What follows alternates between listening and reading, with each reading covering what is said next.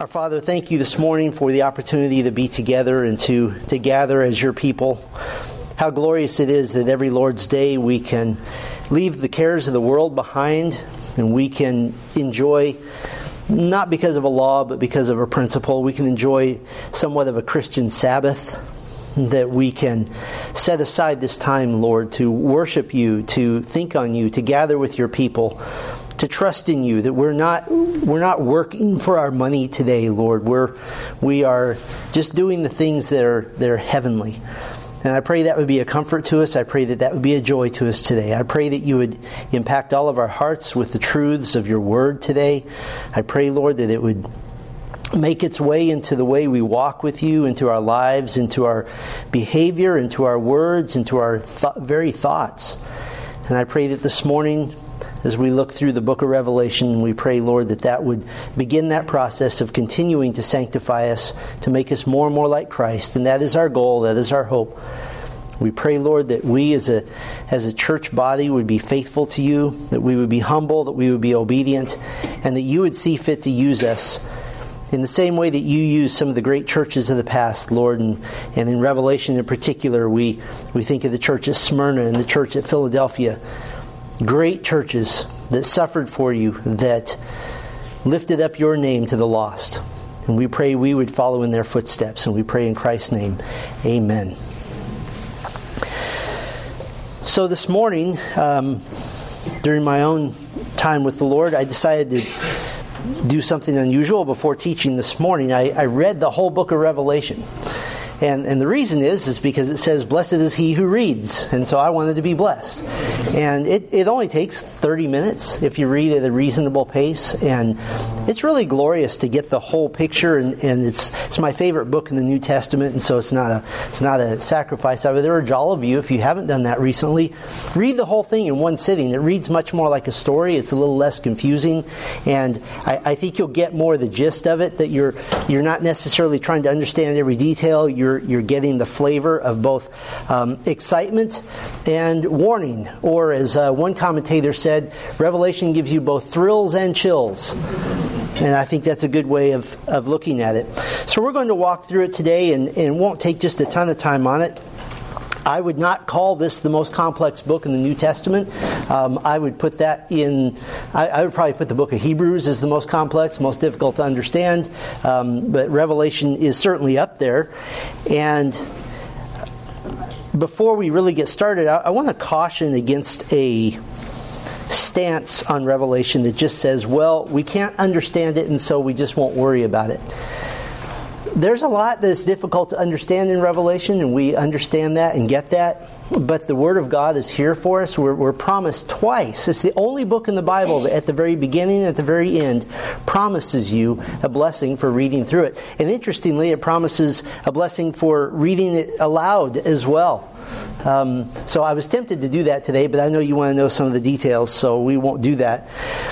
But the best way to understand Revelation is to understand it the way you would any other book. You don't use a different system for interpreting. You don't suddenly shift to all allegory and that sort of thing. We'll look at that here shortly.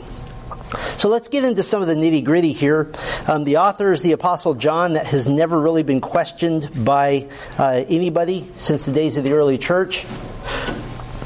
He's called a prophet. In verse 3, he's called a prophet in the end of chapter 22, and so he is functioning as a prophet, receiving the word of God to give to us. We know from chapter 1, verse 9, that he's been exiled on the island of Patmos. He's a brother and a fellow sufferer, verse 9 also. And interestingly, it says here in verse 10, I was in the Spirit on the Lord's Day. That's Sunday, and that's why we call Sunday the Lord's Day. That's what the New Testament calls it. And so that's one of our major precedents for worshiping on Sundays. That's the day that Christ chose to appear to the Apostle John and to give him this revelation. It wasn't just because it was his day off. It wasn't just because things were slow that day. It was the Lord's Day. What's the date? Pretty much there is total consensus, except among preterists, which we'll get to that in a little bit, that this was written between 90 and 95 AD. It is clearly the last book of the Bible written, and in fact, the end of Revelation gives a warning, don't add to this book. And there's a big debate about, well, does that mean don't add to the book of Revelation or don't add to the Bible? It doesn't matter, right? That's like when you tell a little kid, don't drink all the milk. Well, do you mean all the milk in this fridge or all the milk in both fridges? Don't drink all the milk. And so it's clearly the last book written. The dates are very well established. It's one of the New Testament books that we can establish the date within 3 or 4 years, getting very close to it. This is during the reign of Domitian. This is during the most intense time of persecution.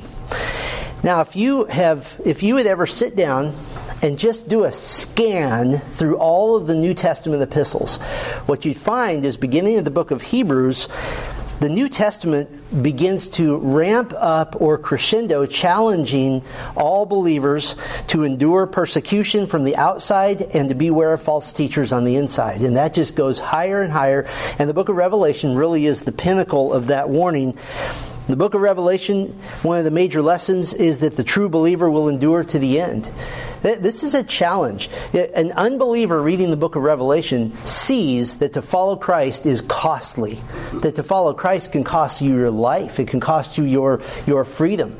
And the believer reading the book of Revelation is reminded that to follow Christ is costly. That we have a faith that costs. Not to achieve salvation, but because we have salvation. And so it's very sobering and in a good way. We would also say that this has to be the last book because it picks up right where Jude leaves off. Now let me read the end of Jude and then go right into Revelation and you'll see this. The end of Jude in this glorious doxology, Jude 24, now to him who is able to keep you from stumbling and to make you stand in the presence of his glory blameless with great joy, to the only God our Savior through Jesus Christ our Lord be glory, majesty, might, and authority before all time and now and forever. Amen. The revelation of Jesus Christ, which God gave him to show to his slaves the things which must soon happen. And he indicated this by sending it through his angel to his slave John, who bore witness to the word of God and to the witness of Jesus Christ, even to all that he saw. It just flows right into it. It really, Jude almost serves as an introduction to Revelation. And so we're very confident of its place in history. We're confident of its place in the canon as being the final book of the Bible. Now, what's the situation in the book? This is written to second generation churches. And if you kind of do the math here, right after the ascension of Christ into heaven, call it in the 30s AD, you have the first generation of the church. First generation of the church was essentially only in Jerusalem. But then there was a persecution that arose after the death of Stephen, and what happened to most of the Christians? They fled, they scattered.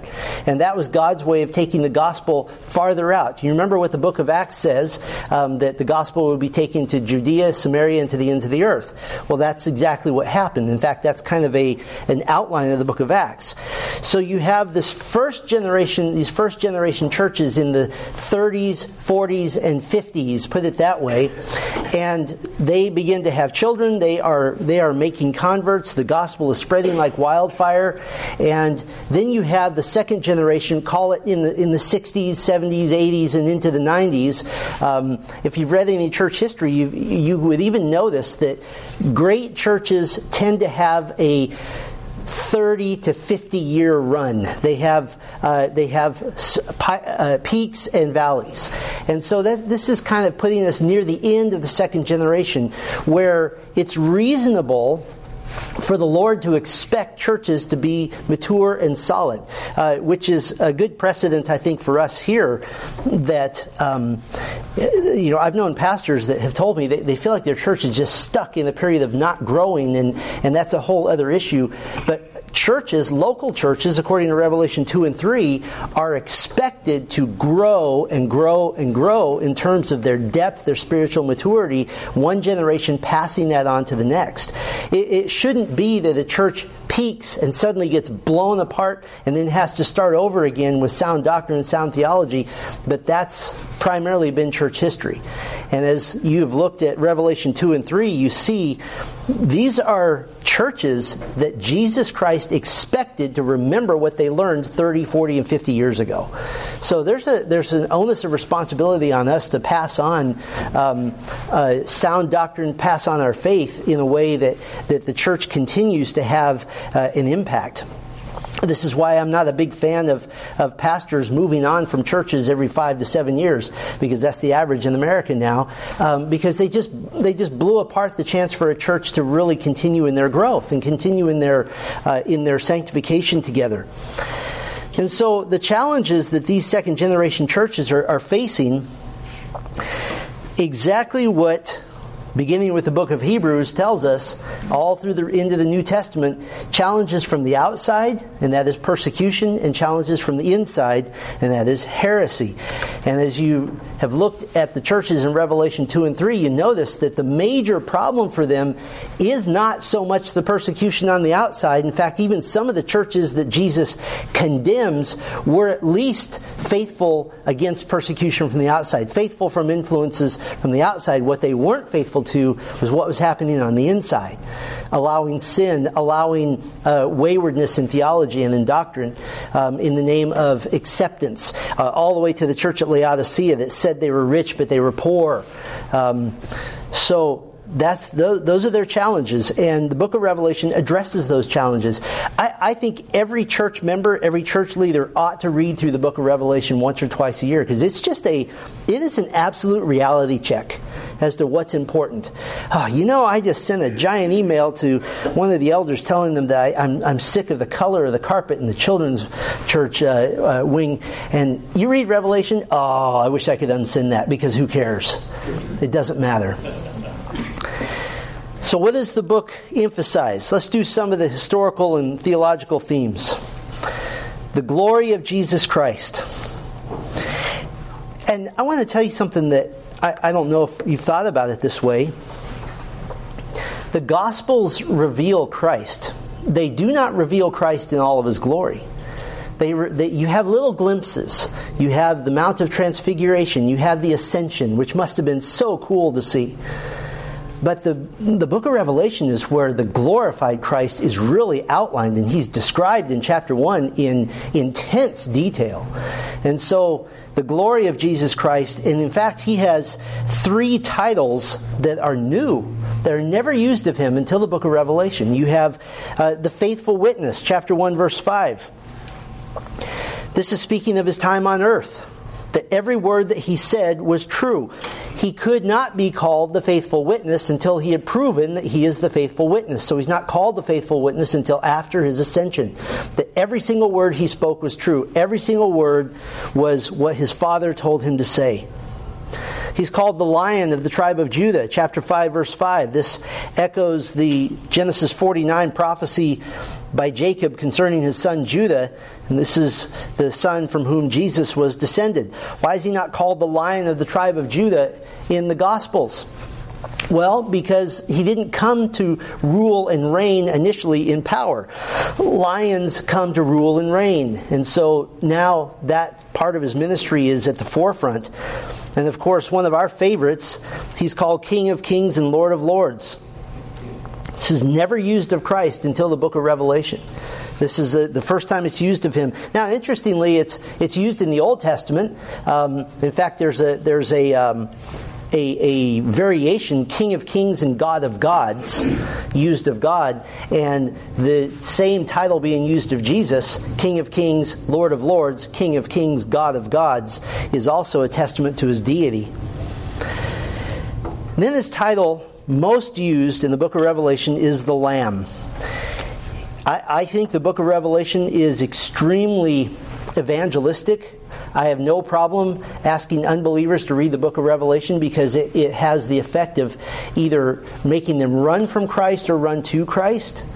He is called the Lamb of God, slain before the foundation of the world. And this is a key theme in Revelation 28 times. Revelation never lets you forget that the one who will rule in majesty is the one that was slain, the one who died. He's the conquering Lamb. And isn't that an odd mixture? If you've ever had, I'm not a huge fan of children's Bibles. I know they're sort of a necessary evil, but I remember having a children's Bible as a child that had a picture of a lamb with a sword. And that was so confusing to me because it didn't explain anything. He is the conqueror, King of Kings, Lord of Lords. He is the lamb, which is purely symbolic, obviously, as the living sacrifice. So you have the glory of Jesus Christ. If you want to be reminded of just how glorious Christ is, Revelation is the place to start. You have the theme of the wrath of God. And that's probably the one you think of in Revelation most. That's why we listed the glory of Jesus Christ first. The wrath of God is spoken of directly in chapters 6, 11, 14, 15, 16, and 19, indirectly in many other places. And I think this is a good time to make a distinction. One of the reasons that we're of the persuasion here that the Church of Jesus Christ in the current age will not be on the earth during all the pouring out of the wrath of God is simply that has been God's pattern throughout Scripture. And it's important to make a distinction between wrath and persecution. And those are two major distinctions. Can anybody think of other times in the Bible where God pulled believers out of a situation before His wrath was poured out? Sodom, Gomorrah, Noah, Nineveh, Jericho. Yeah, not too many there. Yeah, that's been His pattern, right? I think it's a theological error, and it shows theological oversimplicity to try to equate all Christian suffering with conflating or mixing up wrath and persecution. They're very, very different. Now, the question will be, well, what about all the believers who have come to faith during the Great Tribulation?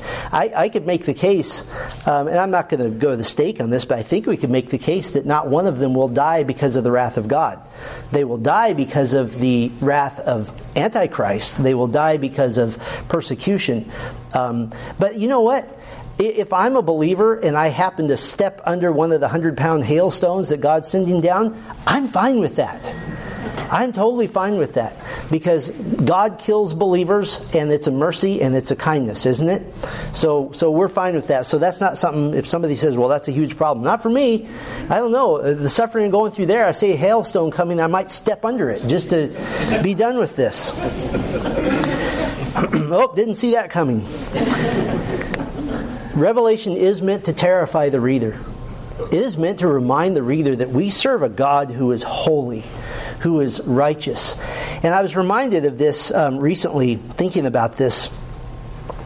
I was listening to a discussion about the death penalty and how cruel the death penalty is. And then it, of course, turned to the fact that God in the Old Testament seems cruel because there's 19 different ways that you can receive the death penalty. You can receive the death penalty for homosexuality in the Old Testament, the death penalty for striking your parent, the death penalty for cursing your parents. There would be no teenagers left if we kept with that now.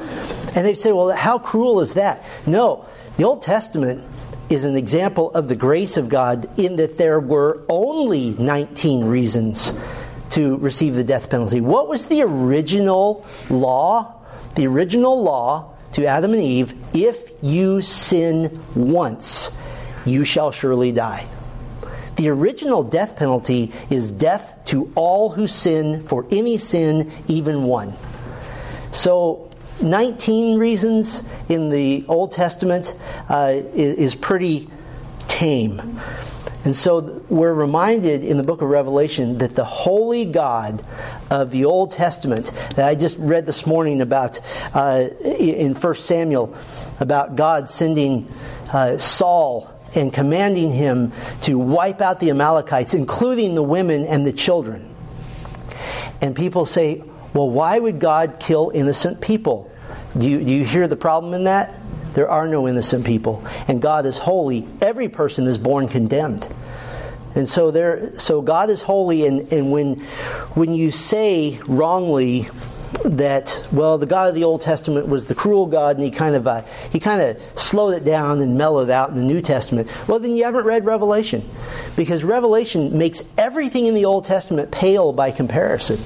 Revelation is the wrath of God in a way that is probably clearer than any other part of the Bible. It's overwhelming. It's to the point of wiping out basically the whole world. Jesus even said that this time is only going to last 7 years, because if it went longer, nobody would survive. That's how rich and deep the wrath of God is. So it's important to understand that. We are to stand in awe of a holy God who is perfectly righteous in his white-hot anger against sin.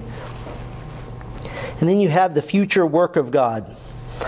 This is one of the exciting parts of Revelation. You have the judgment of the earth, chapters 6 through 19. You have the establishment of his kingdom, chapters 19 through 20, and the blessing of his people. And this is kind of bookends. You have chapters 2 and 3, during the church age, and then chapters 19 through 22, the blessing of his people, particularly chapters 21 and 22. Now, from a literary standpoint, Revelation is multifaceted. And it would fall into several categories, several genres of biblical literature. It's really very unique. It would fall, first of all, into the genre of apocalypse. And that's what the word revelation means, or it's derived from the Greek word that we get, apocalypse. It's a revealing.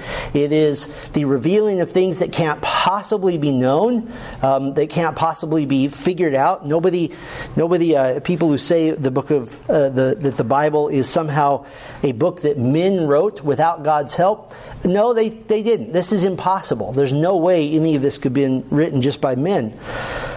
You have Jesus' message to the seven churches, and the warning under the apocalypse heading is that false believers in the churches must repent or they will go through the Great Tribulation. Now, what I love is, and people have difficulty with the timing, and we're not supposed to have difficulty with the timing, because we're not told anything about the timing. What is the next prophetic event to happen? It is the rapture of the church, and there are no events to tell us that it's coming, despite the efforts of kind of hyper-dispensationalists who want to show, see, the war between Russia and Ukraine is actually in Revelation 19. No. The believers in Ephesus and in Smyrna and in Philadelphia, the book of Revelation is written in such a way to make them believe that the Great Tribulation could begin any day. And that's how we ought to live. And in my mind, it's a ticking time bomb. And if it's 2,000 years later, that fuse is really, really short now, isn't it? So it's written in such a way that the false believers in the church, and he addresses those in 5 of the 7 churches, they're to be terrified. I don't want to go through this. I need to come to faith in Christ. That you're either to be an overcomer, those who are repentant, or as a non-overcomer, you will suffer. And the book of Revelation forces a choice. Will you bow to this truth or not? And in fact, the very end of the book is a gospel plea. And I want to just read it to you, because it is very, very evangelistic. The Lord Jesus says in 22:12, "Behold, I am coming quickly, and my reward is with me, to render every man according to his work. I am the Alpha and the Omega, the first and the last, the beginning and the end. Blessed are those who wash their robes, so that they may have the authority to the tree of life and may enter by the gates into the city. Outside are the dogs and the sorcerers and the sexually immoral persons and the murderers and the idolaters and everyone who loves and practices lying. I, Jesus, sent my angel to bear witness to you of these things for the churches. I am the root and the descendant of David, the bright morning star." And here it is. Here's the gospel plea.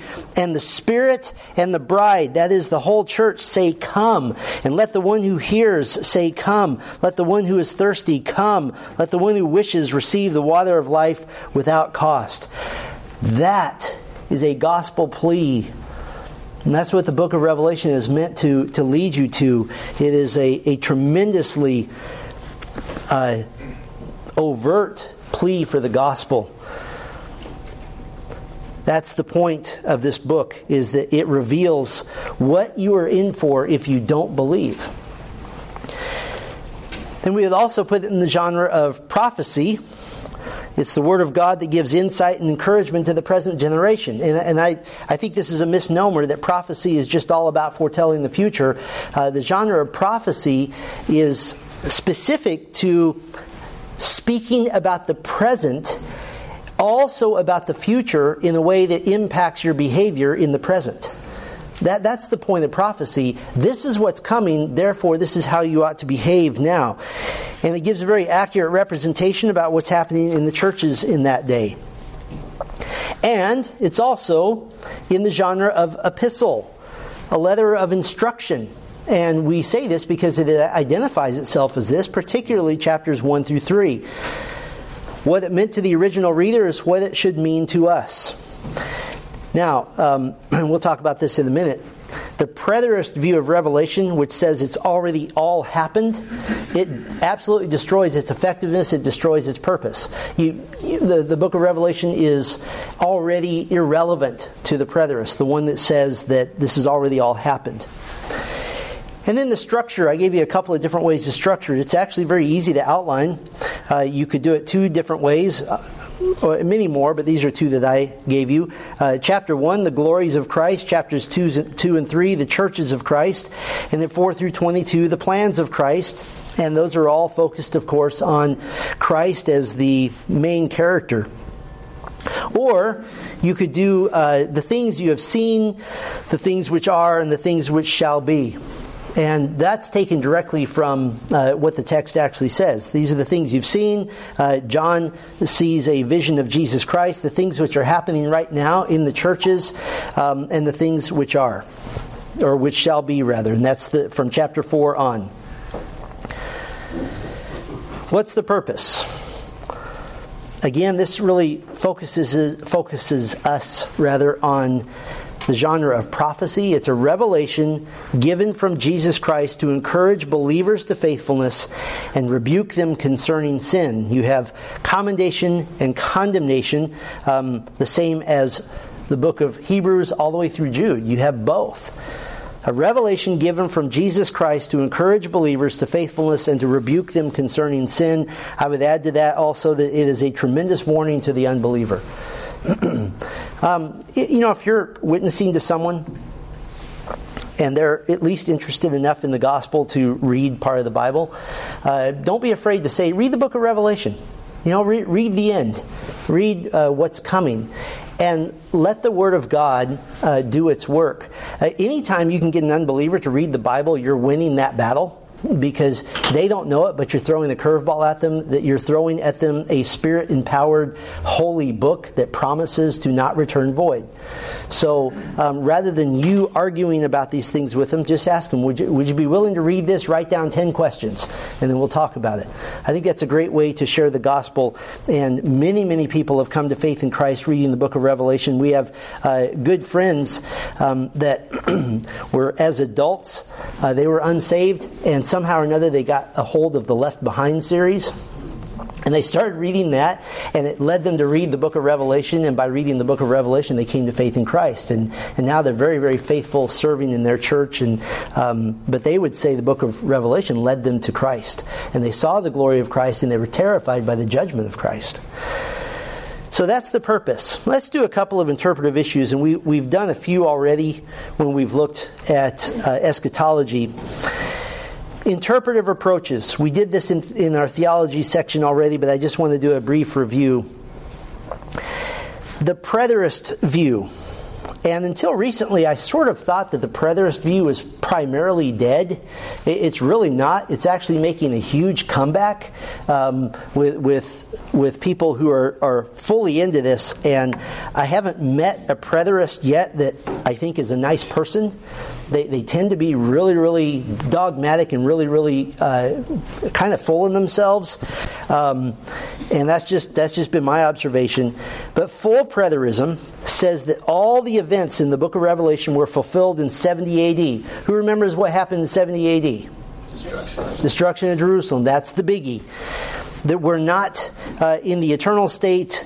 We're not in the new heavens, not in the new earth, etc. It denies the second coming of Christ. Now, I have been interacting with a full preterist online, and he says, no, we don't deny the second coming of Christ. He came in 70 AD, just nobody can see him. And his view is, and I think this is the view of many preterists, that Christ's incarnation was temporary until he ascended into heaven, and he is now on earth invisibly. That's heresy. He must remain a man. He went to heaven as a man so that we're assured that he remains as a man. And so they would say everything has already been fulfilled, that we're in the kingdom now. I don't know how you support that. I really don't, but those who are preterists are very, very dogmatic about it. Most, though, who hold that the events of Revelation were fulfilled already in 70 AD, most recognize that full preterism is heresy, and so they would be what we would call partial preterists, that most things were fulfilled in 70 AD, but they would say that Revelation 20 through 22 is still future, or there's another variation that says that in Revelation 21, the New Jerusalem is actually speaking of the church. And they say that because the New Jerusalem comes down out of heaven like a bride adorned for her husband. They say, well, see, that's the bride of Christ. That's a really, really thin argument, because Revelation 21 goes on to give specific measurements and descriptions, and now you have to get really allegorical. Well, the diamonds mean the pastors of the church, and the walls mean people who don't want to get into the church, and you start to get really, really allegorical, and it just doesn't work anymore. Now, the preterist view falls apart pretty hard. Remember, I told you earlier that Revelation can be dated with 99.9% certainty between 90 and 95 AD. And all the arguments are in that range. For full preterism to work, it has to have been written between 64 AD, after 64, but before 70.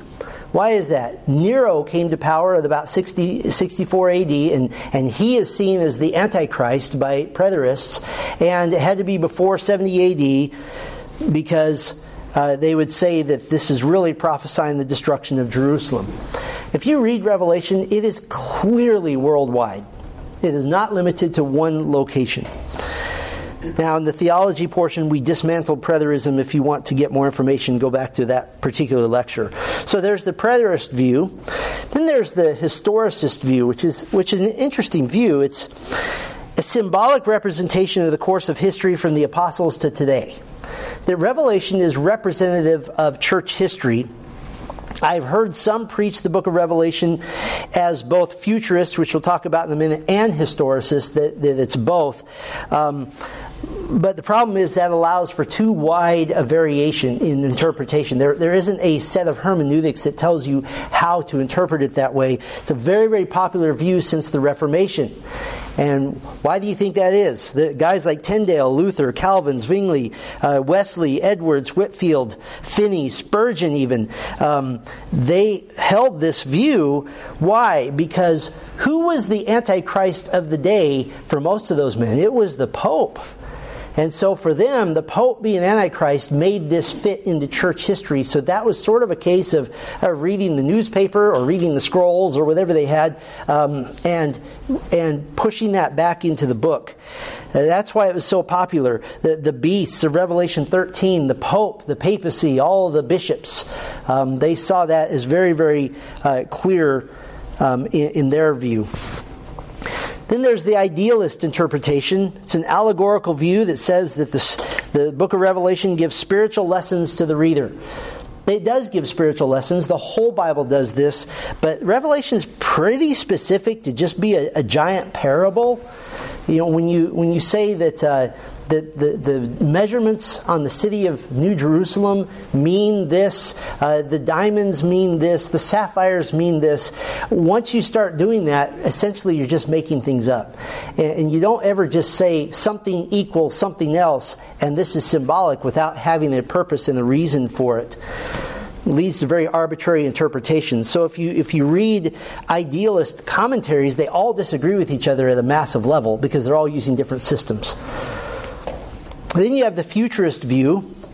This is the view that says you interpret the book the same way you do in the other book of the Bible. It's a literal and plain interpretation. Obvious symbols still represent real events. And so what are some obvious symbols in the book of Revelation? Can anybody think of any obvious symbols? 666. 666, that's a symbol. We're not told what it means. How about the churches as lampstands?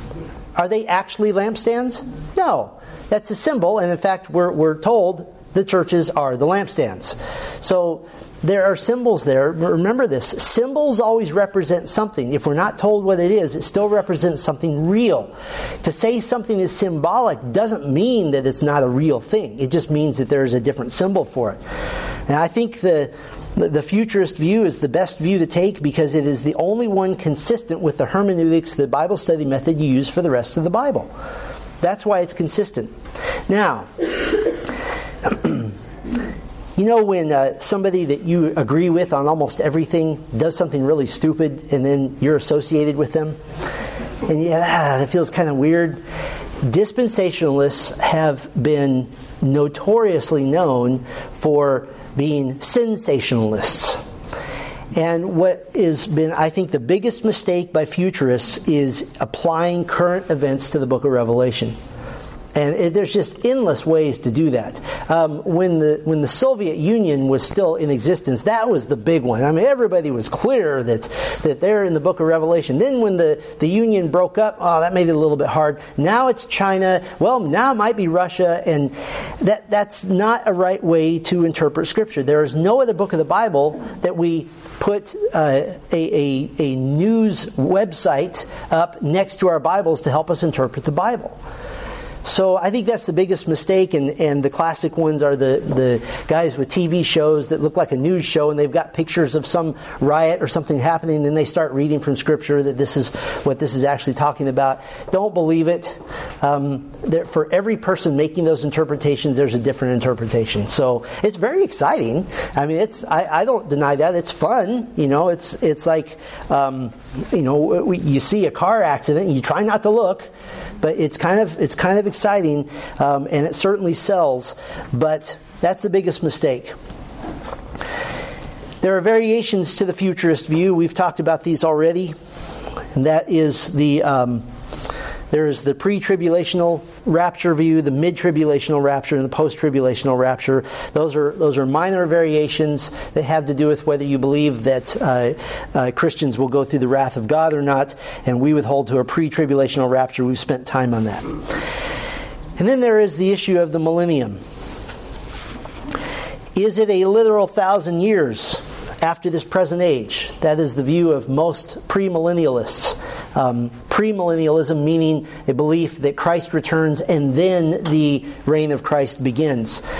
Is it symbolic of the final period of this present age? Postmillennialists would say that the final time, the final period, and there's no way to know when that started or if it started, that's what the actual millennium is, that Christ is reigning because the gospel is going forth, and that eventually we're going to Christianize the world. I haven't seen that going real well so far, so if I was postmillennial, I would at least say it hasn't started yet. Or is it symbolic of all of this present age?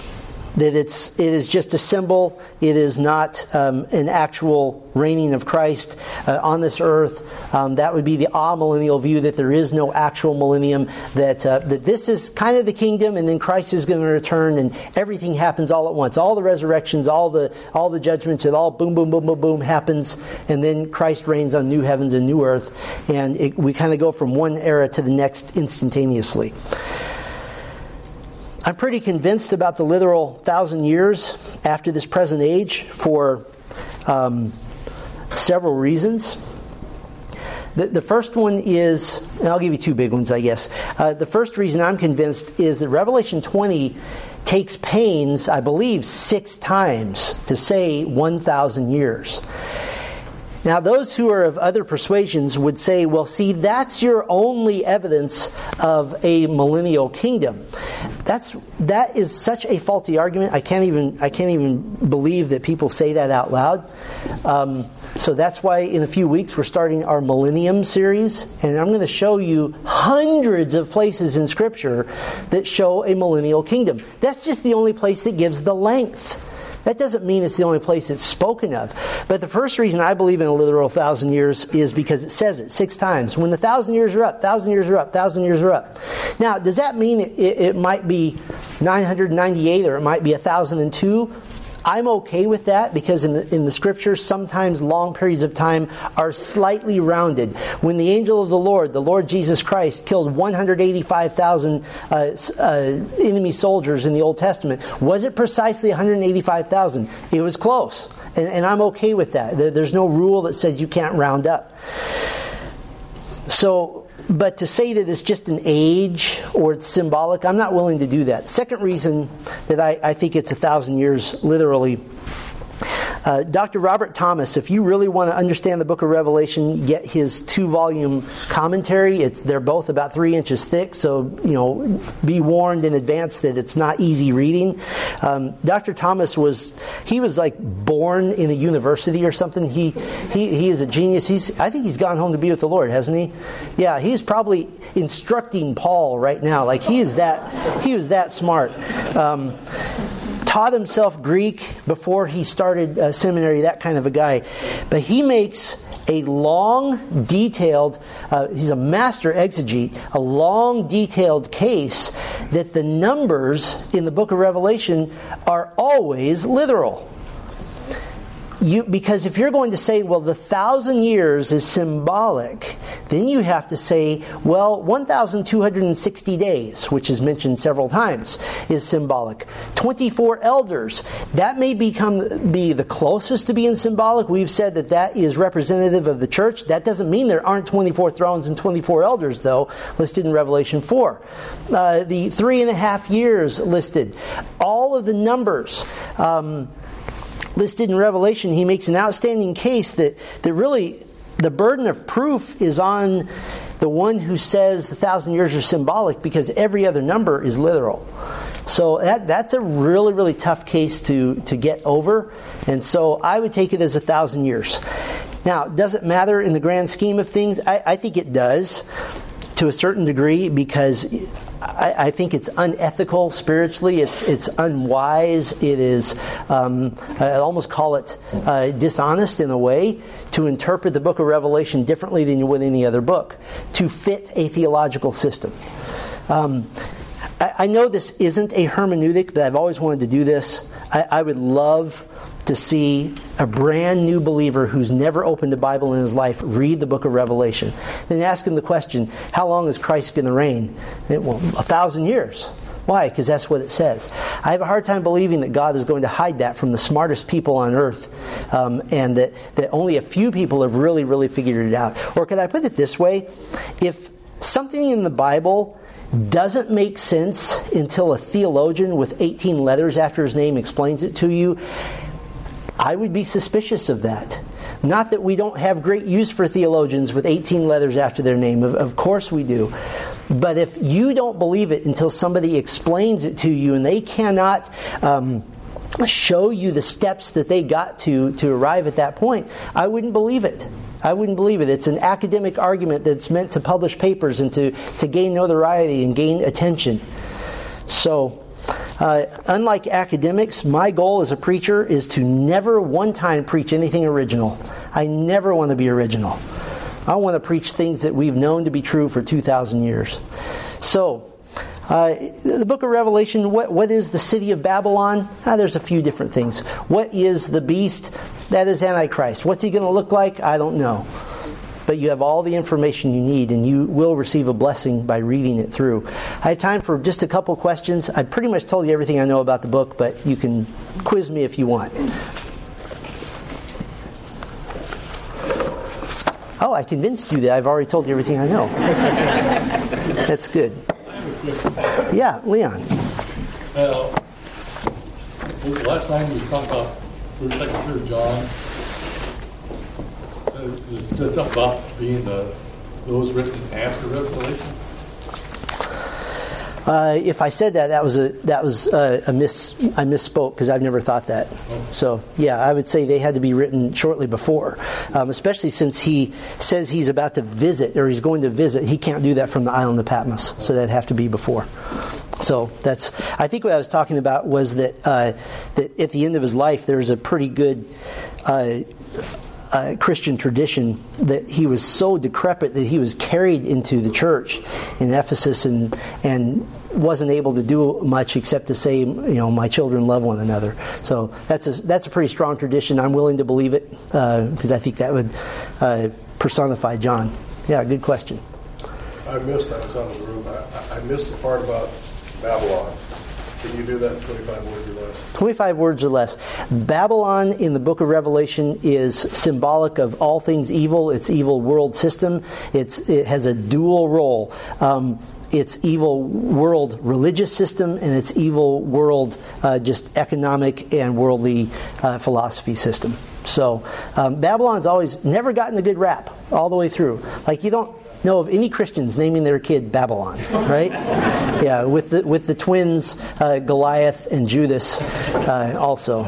So, all right. Well, why don't we pray, and you have a little bit of time here before worship time together. Thank you, Father, for this grand and glorious book, which brings us to the close of our Bible here in BTI. And Lord, we thank you for the crescendo and the high note that the Bible ends on, with this glorious plea and call to come to faith, that the Spirit of God calls to come to faith, the bride of Christ calls to come to faith, those who are listening are called to come to faith and issue the call once they believe.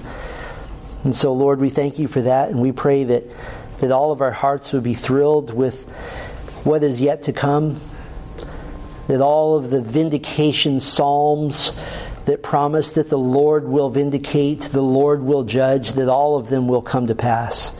And that there will be a day when we walk on an earth ruled by the King of all the kings. What a glorious day that will be. May we live our lives in light of that coming truth. We pray in Christ's name. Amen.